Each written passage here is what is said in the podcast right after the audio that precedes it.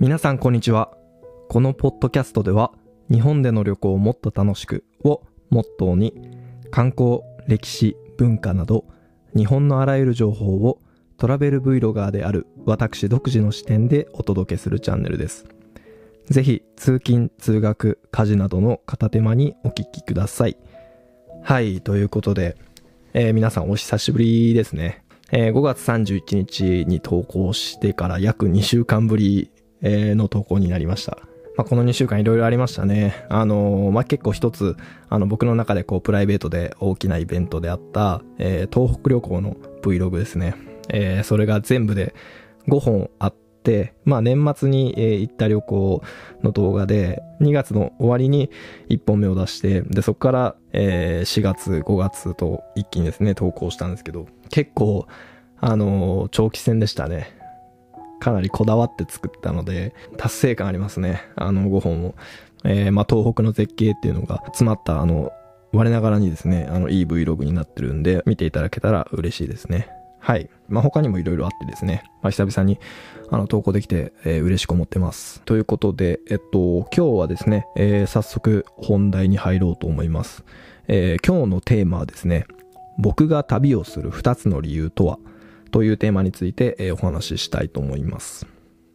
はい。で、えっと、今回の、その僕が旅をする2つの理由とはっていうテーマを、え話そうと思った理由はですね、とある一つのお便りがきっかけなんですよ。えっと、2本目のポッドキャストを、えーインスタグラムで、まあ、あの、ポッドキャストを2本目投稿しましたっていう、あの投稿をした時に、インスタグラムってあの、質問コーナーみたいなのあるじゃないですか。で、えっと、まあ、せっかくなんで、ちょっと質問コーナーでお便り募集してますっていうのを、えー投稿したら、まあ、めちゃくちゃいい質問が一つ来て、ちょっとそれがきっかけで今回のエピソードをお話ししたいと思いました。で、そのお便りをですね、今から読み上げますね。はい、じゃあ行きますね。旅行は消費型の娯楽というイメージですが、旅行した経験が生きた瞬間ってありますか？はい、そういうご質問だったんですよね。これめちゃくちゃ僕いい質問だなと思って。なんかこう自分の中での当たり前がこう世間一般というかこう世の中の人にとっては当たり前じゃないのかもしれないなと思ったんですよね。うん。で、まあそれはどういうことかというと、えっと、僕にとって旅っていうのは消費ではないんですよね。まあそれはどういうことかというと、えっと、皆さんの旅行とか旅に対するイメージどういうものですかねうん、まあ、こう人によってはやっぱりこう、あの、まあ、バカンスだったりとか、えーまあなんか友達と行って、まあ、あの、楽しいことをして、えー帰ってくるっていうような、こう、まあ一種のエンターテインメントみたいな娯楽として捉えてる方もいらっしゃるかなと思います。で、まあ確かにあの、僕も、えーそういうバカンス的な旅行も大好きですし、あの、そういう意味で旅行することも多いですね。うん。で、ただ、えっと、僕は、そういう旅行であっても、旅、旅行っていうものは、消費以上に、投資っていう側面が大きいなって、僕は個人的に思ってますね。うん。まあ、投資とか、こう何かこう消費でして終わりじゃなくて、こう自分の人生とか、自分の暮らし、日々の生活にすごく活かせるものだなと思ってます。まあそれは後々説明するとして、まずちょっとあの、長くなりましたけど、質問にお答えしますね。はい。で、えっと、旅をしてきた経験が生きた瞬間っていうのは、えーいっぱいあります。まあ一番大きいのはですね、まあわかりやすい例で言うと、英語が話せるようになったことですね。で、そして英語が話せることで、えー今の仕事につながったと。まあ本業の仕事では、毎日英語を使って、海外のお客さんとこうコミュニケーションを取るっていうお仕事をしてるんですけれども、まあそういうスキルをですね、身につけさせてくれたのが旅なんですよね。うん。はい。えっと、まあ僕が生まれて初めて、日本を出たのは、大学1年生の時、え当時19歳だと思うんですけど、19歳の時に、日本を出て、え1週間ぐらい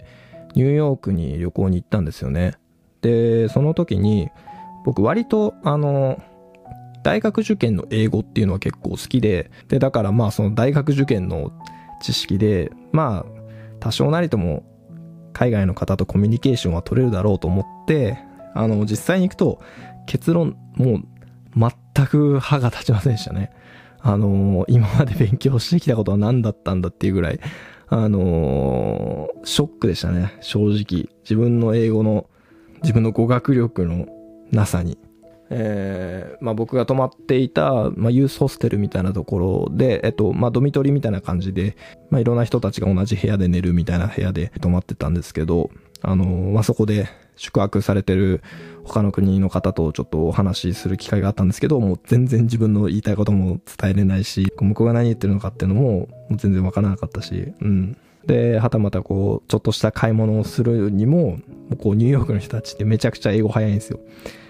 で、何言ってるか聞き取れないし、こう、なんか、もうとにかく、あのー、使い物にならなかったですね。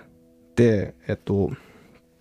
まあその時の悔しさっていうのがやっぱり英語を勉強する上での起爆剤になったんですよね。こう旅をして出会ったこう目の前にいる自分とは違う文化だったり、えー、環境で暮らしてきた人たちっていうのは何を考えていて僕に何を伝えようとしてるんだろうっていうのを純粋に知りたかったし僕も同じように自分の伝えたいことっていうのを伝えれるようになりたいなっていうこう双方向のコミュニケーションっていうのをあの取れるようになりたいなっていうのはですね、非常にこう強く感じて、そこから、あの、独学で、まあ簡単に言うとこう日本で、あの、独学で勉強して、で、それを、え旅行に行くたびに、えー、旅先で出会った人とかとコミュニケーションを取るときにどんどんこう自分が学んだことをアウトプットしていくっていう感じの、えー、循環を繰り返して、えー、英語を身につけていきました。まあそれが仕事につながったりとかしましたよと。まあ、あとは、まあ、いろいろあるんですよね。あの、細かい点で言うと。もう、あの、自分の今こう考えてることとか、あの、発信してる内容っていうのは全部こう、旅を通じて、あの、自分の考え方っていうのが醸成されてきたっていうのは、あの、かなりあるので、もう全てにつながってるってことですね。旅の経験は全て自分の人生を豊かにしてくれ、えー、自分の考え方をこう、あの、よりいいものにしてくれるっていう、そういうものが旅だと思いますね。うん。はい。ではちょっとここから今回僕が最もこのエピソードでお伝えしたいお話に移っていきます。はい。それが僕が旅をする2つの理由とはということですね。で、ここは言い換えるとつまり皆さんに旅をしてほしい2つの理由っていうことに置き換えれますよと。まあ、つまりこう旅に、えー、旅をすることのメリットっていうのをいろいろあるんですよ。冒頭に挙げたようにいろんなことにつながるメリットがたくさんあるんですけど、もうその中からこ、これはまさにっていう二つを、えー、今回ピックアップしたんで、えー、その二つについてお話しします。はい。で、その二つの理由っていうのが、一つ目は、多様性を受け入れ、柔軟な考えを持てるようになる。で、二つ目が、チャレンジ精神を醸成できる。大きく分けて、まあ、この二つかなと思いますね。で、ちょっと順番に、えー、ご説明すると、一つ目、えー、僕が旅をする理由僕が皆さんにもっともっと旅をしてほしいと思う理由一つ目。多様性を受け入れ、柔軟な考えを持てるようになるっていうことですね。やっぱりこう、自分が普段の生活で、えー、触れてるような、自分の普段の生活の中で見ているものっていうのは、あの、一歩そこからやっぱ外の世界に出ると、やっぱりこう、全く異なる世界が広がってるんですよね。全く異なる文化だったり、言語だったり、習慣だったり考え方だったりとか、あの、まあ、例えば、アフリカのナミビアっていう国に行ったんですよね。アフリカ大陸って、えー、一番南の一番下にあるところですね。それが南アフリカっていう国なんですけど、ナミビアっていうのはその南アフリカのちょっと上のところにあるんですよね。非常にあの素敵な国なので、もし機会があればあのぜひ皆さんにも行ってほしいなと思ってます。で、えっと、そのナミビアに行った時にまさにこう、あの、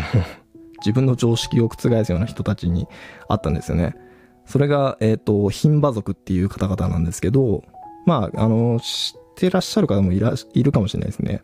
えっ、と、彼らがどういう民族かというと、彼ら、まあ、主に彼女たちですね。こう、実際に会えるのは、えー、女性の方々です。ヒンバ族の女性の方々。で、えっと、彼女たちは、えー、まず家がすごいんですよ。あの、牛の糞で作られた家に住んでるんですよね。で、彼女たちの風貌はどういうものかというと、えー、上半身裸なんですよ。女性なのに。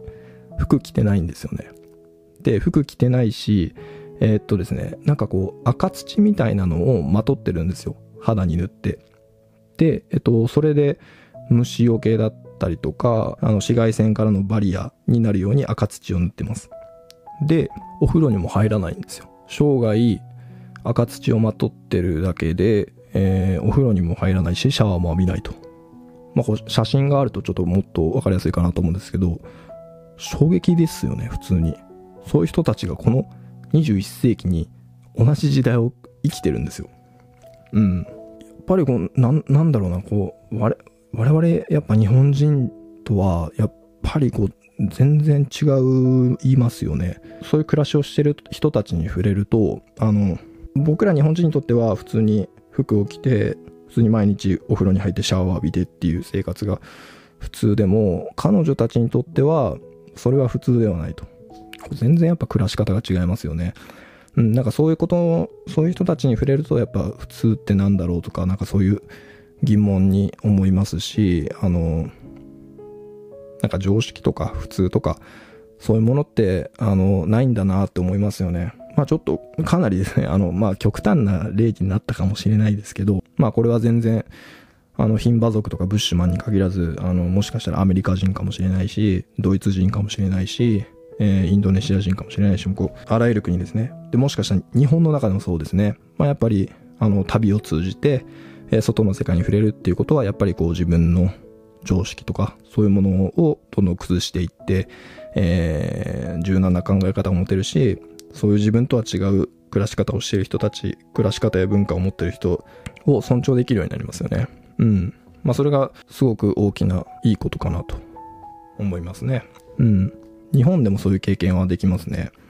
えっと、僕が去年の2月に行った青森県とかでは、えー、青森県の山奥にスカ湯っていう、あの、本当に混浴の場所があるんですよ。なんか衝撃でしたね。僕入ったんですけど、普通にやっぱ男の人と女の人が普通に裸で同じ風呂に入ってるんですよね。まあもちろんこう、なんかあのね、霧がすごい立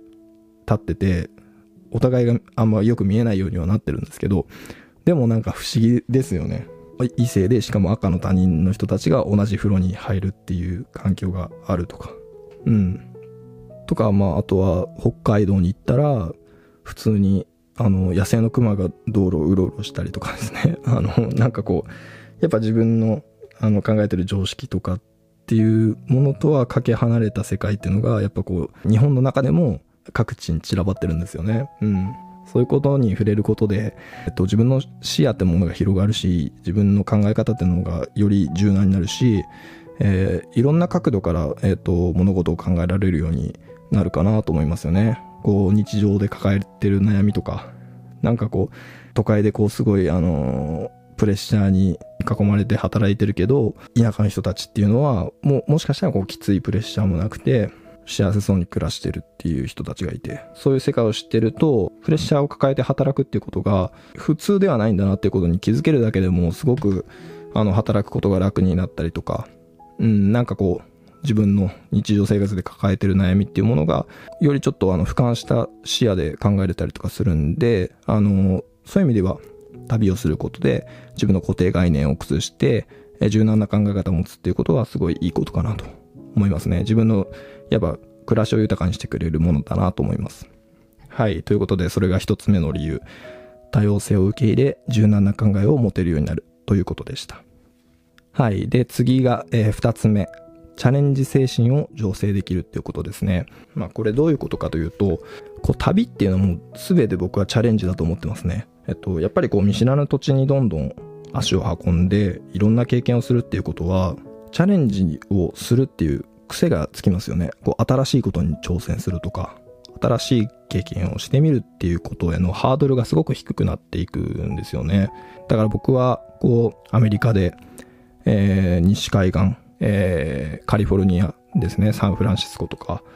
ロサンゼルスとか、えー、サンディエゴとか、あの辺を3週間かけて、えー、僕音楽がすごい当時好きだったんで、えー、ギターを弾きながら歌を歌いながらですね、道端で歌って、なんかいろんな人たちからチップもらうとか、なんかそういうことに挑戦してみたりですね。で、あとはさっきのナミビアに行ったきっかけでもあるんですけど、えー、アフリカで、えー、世界中からですね、集まった旅人たちがですね、一一つのトラックに、えー、詰め込まれて、一人一つテントを持ってですね、そのアフリカ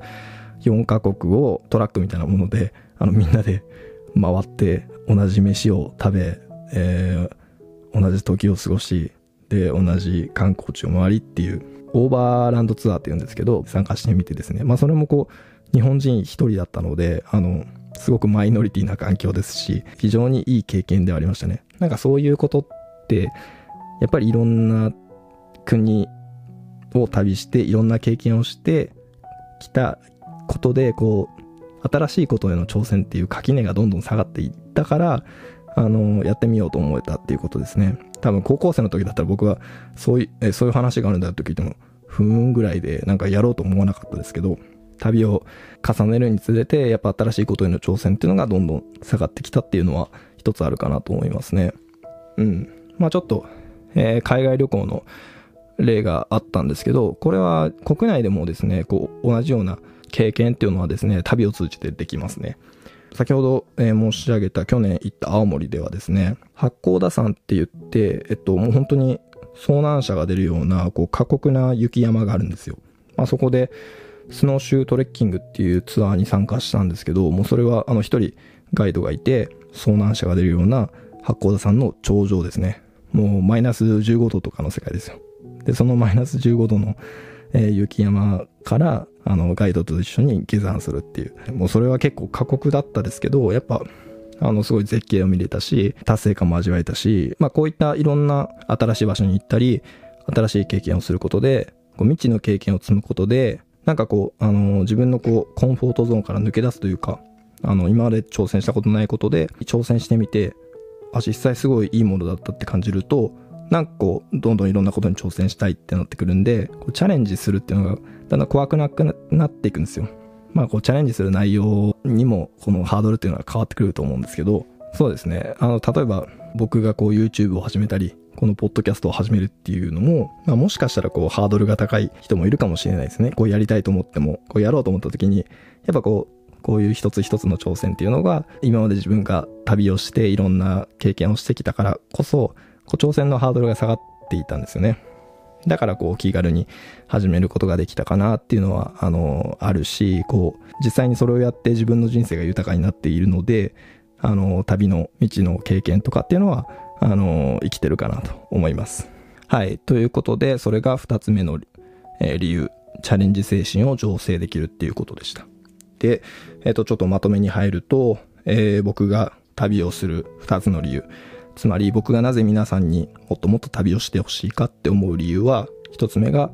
多様性を受け入れ、柔軟な考えを持てるようになる。二つ目がチャレンジ精神を醸成できるっていうことですね。旅をたくさんすることによって、えー、皆さん一人一人の人生がより豊かになっていけばいいかなと思ってます。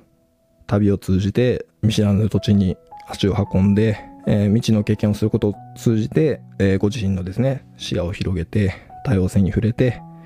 えー、人生をもっともっと豊かにしていっていただけたら幸いですね。うん。まだまだ自分の中でこう、えー、言語化できてない旅の魅力っていうのがですね、あの、まだ伝えきれてないと思うので、あの、これは徐々に徐々にこのポッドキャストを通じて、僕の YouTube チャンネルを通じてですね、伝えていけたらいいかなと思います。はい、ということで、えー、本日は僕が旅をする2つの理由とはというテーマでお話しさせていただきました。えー、本日のお話は以上になります。それではまた次のエピソードでお会いしましょう。さよなら。